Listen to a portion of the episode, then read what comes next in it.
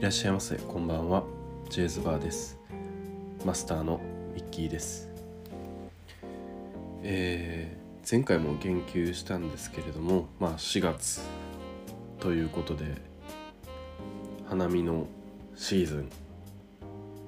もほぼ終盤で卒業と入学。今日ぐらいは今日ねえっ、ー、と4月4日明けて4月え？4月3日明けて4月4日なんですけれどもえっと入学式入学式？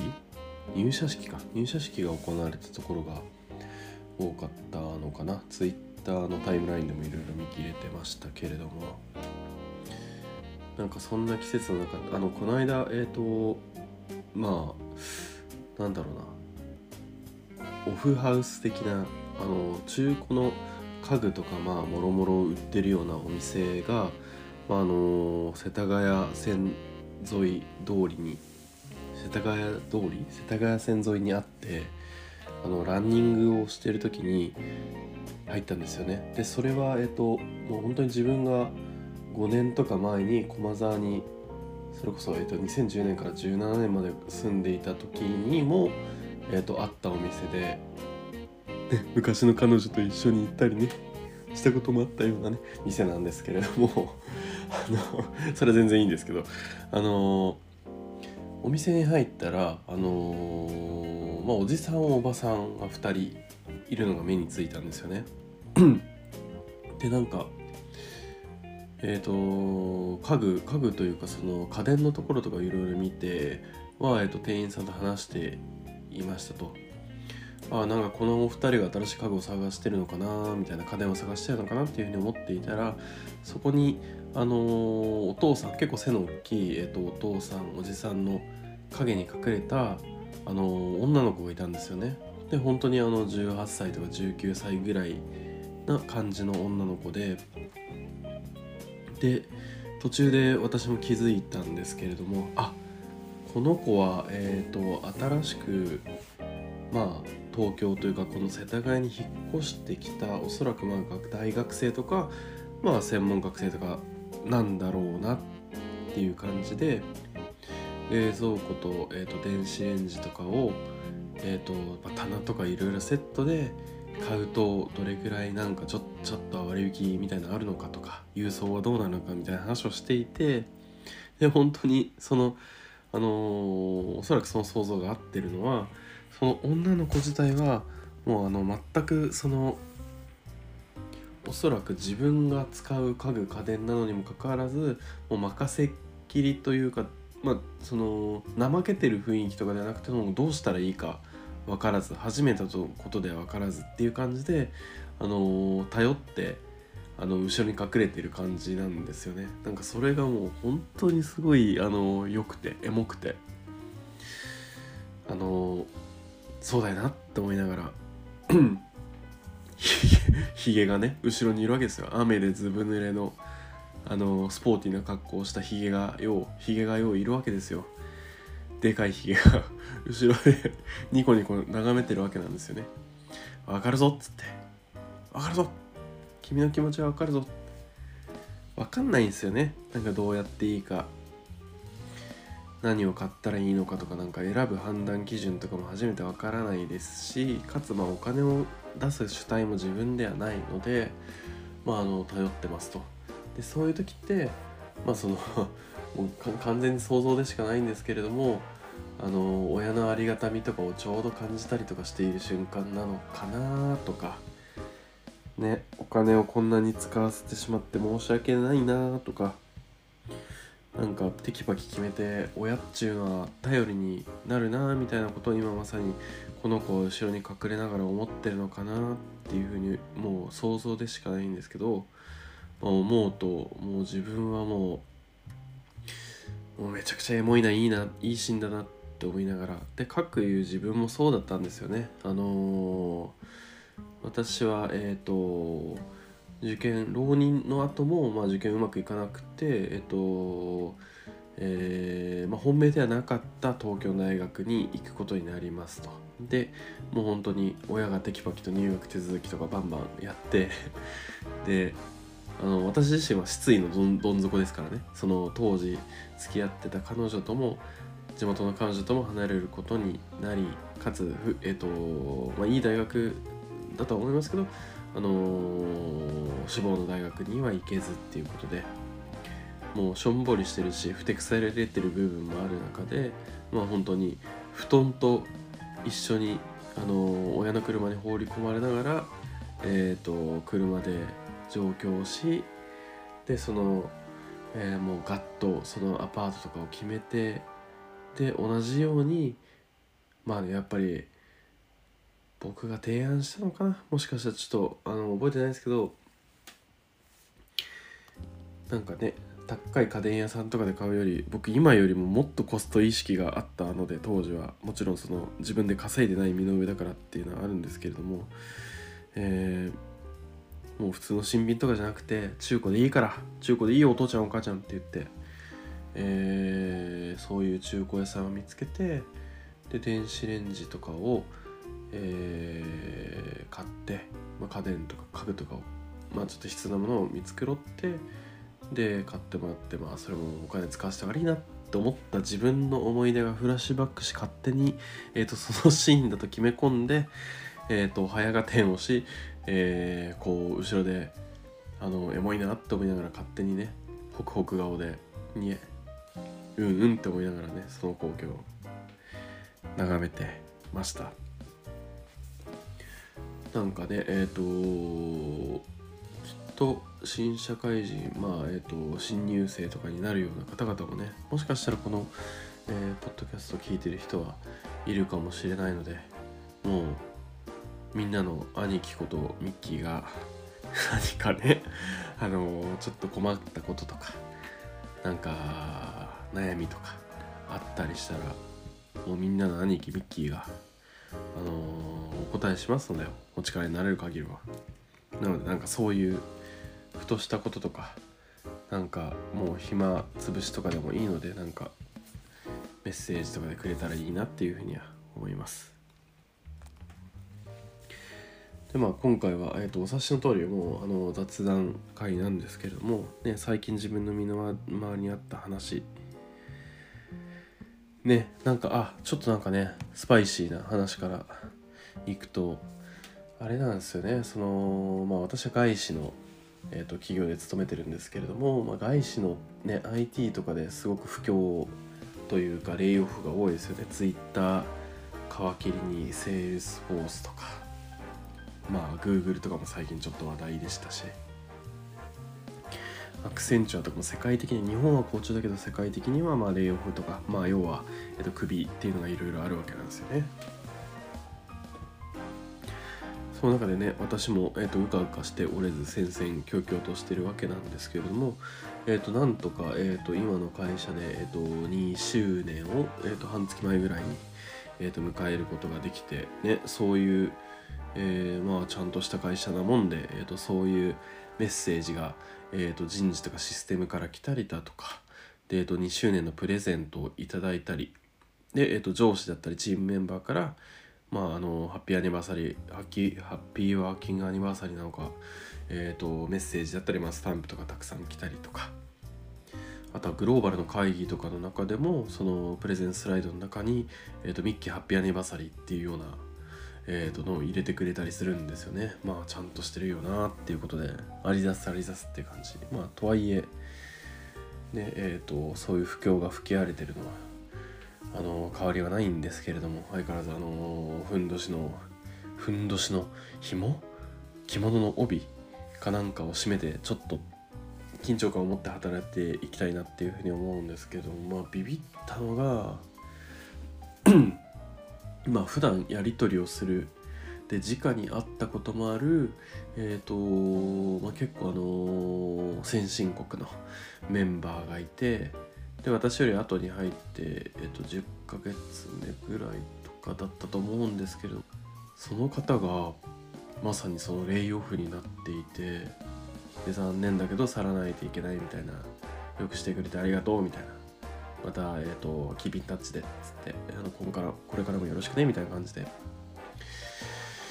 ねもう本当に怖いっすわな。そんなそんな世界の中を自分は、えー、となんとか、えー、と生き延びないといけない戦ってるんだなっていうとますますちょっと気を引き締めないといけないって思ったのが一つです。であとはえー、花見をねあのなんかえっ、ー、ともう花見前前回でもえーと、花見ももう終わりだねっていうような話をしていたんですけれどもでかつ、えー、今の自分の心持ちというか状況というか引っ越しとかバタバタしている中で、えーと、春であったり花見のシーズンを迎える心持ちができてないよっていう話は何回かしたんですけれども、ねえーと、そんな私も、えー、と花見を、えー、と今週末する先週末することができてまあ、えー、と一区切りというかなんかまあ良かったなっていう感じです。ね、上野に行ってビニールシートでも敷いてまあお友達と、えー、桜を眺めたんですけれども、えー、やっぱり何ともいいもんですよね。皆さんがまあえっ、と楽しそうなともするはなんかハッピーな間抜けそうな感じでねお酒を飲んで曲をかけたり歌ったり騒いだりとかしてるっていう風景はいいですよね。花見を花だけを見て通り過ぎる人たちの顔もまあ晴れやかでなんともいいなっていうふうに思った次第であります。でなんかね後ろにいる人たちとかがほぼ男性しかもまあえっ、ー、とまあ40代とかぐらいなのかなっていう集団なんですけれどもなんか、えーと、女の人が、えーと遅れてるし、えーと、男ばっかりの集団だとなんかかっこつかねえなみたいな感じでねナンパなんかをしちゃったりとかねしてるわけなんですよね。お姉さんなんか我々男だけなんですけどなんか来ませんか？みたいな感じで。えー、でバチクソに、えーと、女の子2人組とかに冷たくあしられて断れて断られていて、まあ、正直そのこのナンパの感じは結構痛々しくもあったんですけれども。まあねまあいいじゃないと。あんましつこくしない限りさらりと挑戦するぐらいはいいよねっていうような。久しぶりにあの男子校というか男子乗りみたいなわーわーした感情を見たなっていうはいあのー、思いがしました。であとはえっ、ー、と最近そのねえっ、ー、としょっちゅう三茶飲み屋に行ってるわけなんですけれどもえー、隣の席に座った人がえー、スノーピークのカバンを担いでたんですよね。スノーピークっていうのは、えーと、高級な、えーと、キャンプブランド日本のキャンプブランドでございます、えーと、アパレルも出していて、えー、社長さんはアップルの CM にも起用されたりとかしていた。その後ちょっと,、えー、と不倫スキャンダルとかで、えー、とちょっと退任とかされてしまいましたけれども相変わらずの人気の根強いブランドです。で、えー、と私の生まれた地元の、えー、と会社でもありますと。えっ、ー、とあスノーピークだと思ってスノーピークですねお好きなんですかっていう話をちょっと増したらああすごい好きで、えーと、めちゃくちゃ買ってるんですよって言ってでえっ、ー、とアパレルとかもすっごい高いですけど買ったりするんですかって言ったらもうめちゃくちゃ買うんですよっつってで購入履歴とかも見せてもらったんですけども本当にシャツ1枚3万4万とかジャケット56万みたいなパンツ3万4万みたいなやつをすごくたくさん買われてるんですよね。わすごいあのがっつりファンだなっていう感じでどういうきっかけで好きになったんですかっていうことを聞いたらああ実はまあ私あの、まあ、広告代理店の人間でしてと。えっ、ー、とまあ、広告代理店として、えーと、スノーピークに提案を行った時があって、えーと、その時にもめちゃくちゃ下調べをしたんですよねっていう。で、えーと、とプレゼンするにあたって下調べをした結果で、えーと、プレゼンした結果正直その受注できなくて、まあえーと、落とされてしまったんだけれども、えーと、その後スノーピークのがっつりファンになってしまって、えー、とそれからもう10年ぐらい経ってるっていうお話をされてたんですよね。私もあの元、えー、と広告代理店にいた人間ではありますしあとはそのカウンターパート反対側、えー、と一緒に提案を受ける側の、えー、と事業会社の広報の立場ですと。なんで、えーとえー、我々はえーと、その自分の、えーと、見ているブランドっていうのを愛さないといけないんですよね。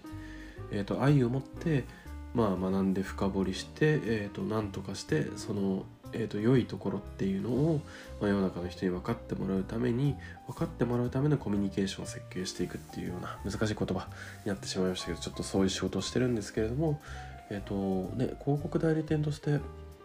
提案する、えーと、クライアントの企業のことを調べまくった結果大好きになっていまだに、えーと好きで自分でお金を落としまくってるってお金の使い方は用法用量って感じなんですけれども節度持ってって感じなんですけれどもそれは本当にえっ、ー、とまあえーと、広報パーソンというか、えーと、代理店の、えーと、方として鏡のような話だないい話だなっていうふうに思っていました。どれだけね愛せるか好きになれるか力っていうのが我々の職業によっては大事なんですよね。でちなみにもうこれもう腹立ったんだよもうここで言いますけどこの間飲み屋であのー、なんか AI チャット GPT とかの文脈で AI にえっ、ー、と広報の仕事って AI に取られそうみたいなことを言ってきた女がいて。もうぶち回すぞっていう感じなんですけどちなみにこの方が本当に無知なだけであってでその文脈でいろんな職業を語るのは結構リスクがあるんですけれども、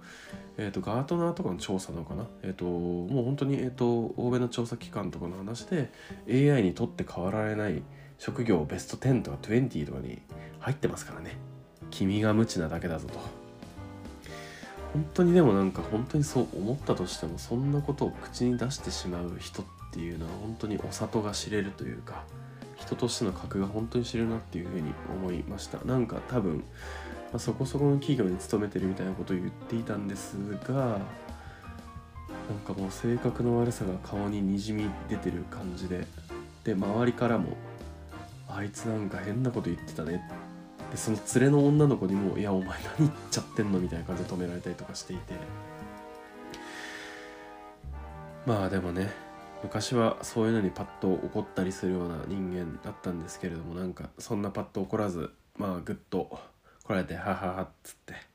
まあこういう人に反論して言葉を尽くしてもしょうがないなと思ってスルーした自分も偉いなっていうふうに思うことをしてここで口に出して世に放ったことによってまあこの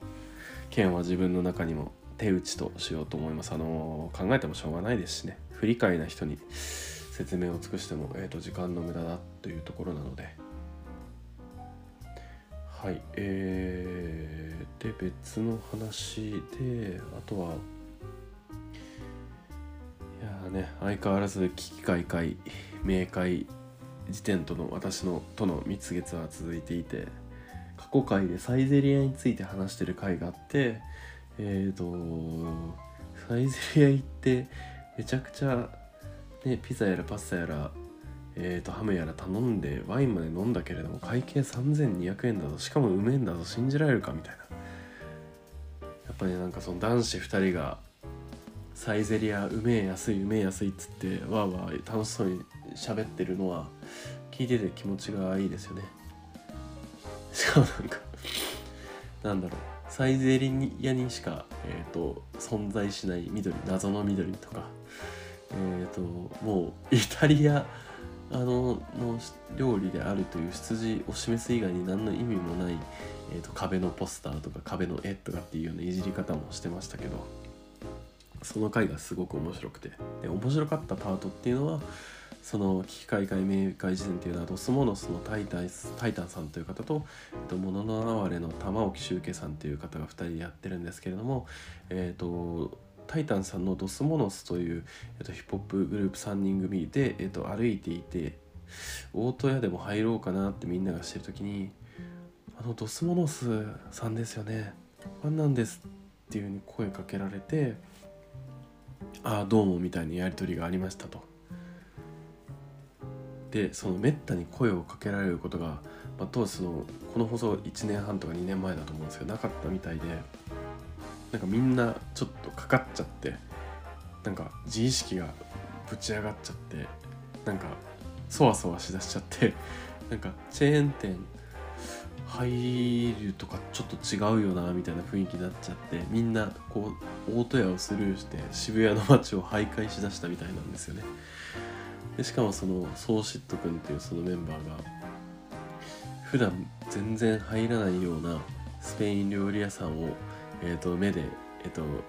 見てスペイン料理かありだなーとかってなんか つぶやき出してもなんかいつもの感じじゃない自分たちになっちゃってるみたいな。で結局まあもう2キロぐらい歩いた結果えっ、ー、となんだろう渋谷から離れた、えーと、デニーズに入ってもうもうもういないよねもういないよねっつって結局まあそのチェーン店に入るっていう話がすごい好きでした。なんか可愛げがありますよね。そういうちょっとなんだろう声かけられて自意識が高まっちゃって。普段と慣れない行動をして結局なんか後悔するというか失敗するようなストーリーが。あとはねえっ、ー、ともうめちゃくちゃもう本当にどうでもいい本当にどうでもいい話だこれ えっと10年前ぐらいに僕は一番最初に入った会社のフットサルのグループみたいに所属していて、まあ、2週に1回とかフットサルをやっていましたと。でえっとそこがあれなんですよねそのなんだろうなえっ、と、まあ、スポーツチームの監督の人であったり、まあ、スタイリストさんであったりちょっとまあ、えーと、華やか系の人たちが、えーと、だんだん入ってくるようになってでさらにはそこからえっ、ー、とまあ要はタレントの方々とかが来るようになったんですけども前も言ったのかな？もう時効というかもうもうもうあの言っていいと思うんですけど。えっ、ー、と例えばそれこそえっとミスチルの桜井さんであったりえっ、ー、とウィンズの立花啓太君であったりえー、あとはヒーローとかに出てくる出てくる、えーと、俳優さんの勝村さんか、えーと、だったりあとは前話したんですけど亡くなっちゃった、えーと、寺派に出ていったりょう、えー、とようさんっていう、えー、とカメラマンの方であったりっていうことがいろいろ来ていてえっ、ー、とまあなんか僕らがあんまりえー、と喋ったりはするけれどもなんか深くなんかグイグイなんか聞いてきたりとかなんかえーと、干渉しないのが多分心地よくてそういう人たちがどんどん入ってくるようになってたと思うんですけれどもなんか一時期その芸能の方がえっ、ー、と結構身近だった時期がありますと。でその中で当時、えーと、僕とその当時の彼女とか友達とか周りは星野源さんにすごくハマっていてえっ、ー、と「癖の歌」とかねえーと「くだらないの中に」とかってああいう曲がすごく素朴な感じの、えーと、曲とかを出していた時期だと思うんですけれども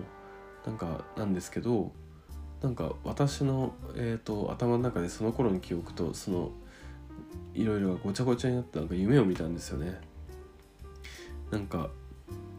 そのフットサルとかを主催していた先輩の家に星野さんが、えーとめちゃくちゃ遊びに来ていてさらになぜか、えーと、発明をしてなんか電気回路とか基板とかが結構張り巡らされた箱状の発明みたいのを作ってきてはそこで披露する、えーと、俳優音楽活動以外にも、えーと、今めちゃくちゃハマってるのはこれなんだって言って飲み会のたびに星野さんが えっ、ー、ともうまるで平が源内のごとくその発明品を持ってきてはあの我々の前で披露するっていうような 夢を見ました。あんまりにもリアルすぎてあれ？俺？星野さんって当時なんか知り合いだったかなとかあ何回か来たことあったっけかって起きて1時間ぐらいなんか頭の中混乱し続けてるぐらいの感じのリアルさでした。一番あれですね。一番良くないやつですね。夢でこんなの見た。落ちなしおしまいっていう なんですけどちょっとここで話させていただきました。であとはねこれどっかで話したいんですけどまあちょっと語弊ある話でもあるんですけど人の偏見って面白いなっていうふうに思うんですよね。それこそえっ、ー、とある人はミスチルの桜井さんがあんま好きじゃないと。なんか自分に寄ってる感がめちゃくちゃあるから好きじゃないみたいな。えーと、サザンとかはその限りではないみたいな。謙虚さがあるみたいな。えー、みたいな。で僕ミスチルのも好きですしミスチルの桜井さんの後ろで、叩いているドラムの鈴木さんの「桜井お前とここまで来れてよかった」っていう感じであの叩いてる顔とか気持ちよさそうに叩いてる様が好きなんですけどそれもそれももう、えーと、酔ってる感じで嫌だっていうふうに言うんですよね。面白いなと思ってであともう一つはなんかそのえっ、ー、とくるりのバラの花とかを聞くにくるりは、えーと、女性と付き合って付き合って、えーと、と家でダラダラ休みの日の午前中を過ごして午後になっちゃうみたいな気だるさみたいな感覚が手触りを感じられるけれどもアジカンとかからはからはそれを感じないみたいな偏見を言ってる人がいてそれも面白いなっていうふうに思いました。えーとねアジカンを聞いてるのはサブカル男子であってえーとアジカじゃない、えーと、くるりを聞いてるのはサブカル女性と付き合いをしたことがあるサブカル男子で、えーと、アジカンを聞いているのはえっ、ー、とまあこれも語弊があるんですけどそのまあ地位的なその女性と付き合ったことはないけれども、えー、女性にいろんな、えーと、理想を持っていて、えーと、理想の中の、えーと、わがままな女性に振り回されるみたいな夢見ている匂いがするみたいなことを言っている人がいて。なんだろうね恋愛描写の解像度の差とかなのかな。なんか描写の細かさとかをのフェーズとかにもよるものなのかもしれないんですけどなんかちょっとわかる気がするなみたいな。なんかそういう人の偏見を持っていくとなんかちょっと面白い話が一つできそうだなと思っていてちょっと今後えっ、ー、となんかいろんな人から掘ってみたいなっていうふうに思いました。ちなみにもうねアジカン僕はね大好きでそれこそ本当にアジカンの「秘密なぎ 5M」っていうあの傑作のファーストアルバムがあるんですけどそれのもうアンダースタンドとか電波塔とか無限グライダー夏の日残像とかを聞くともう本当に一気に当時の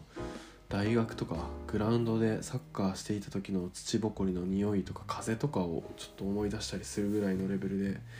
絵も散らかしてますね。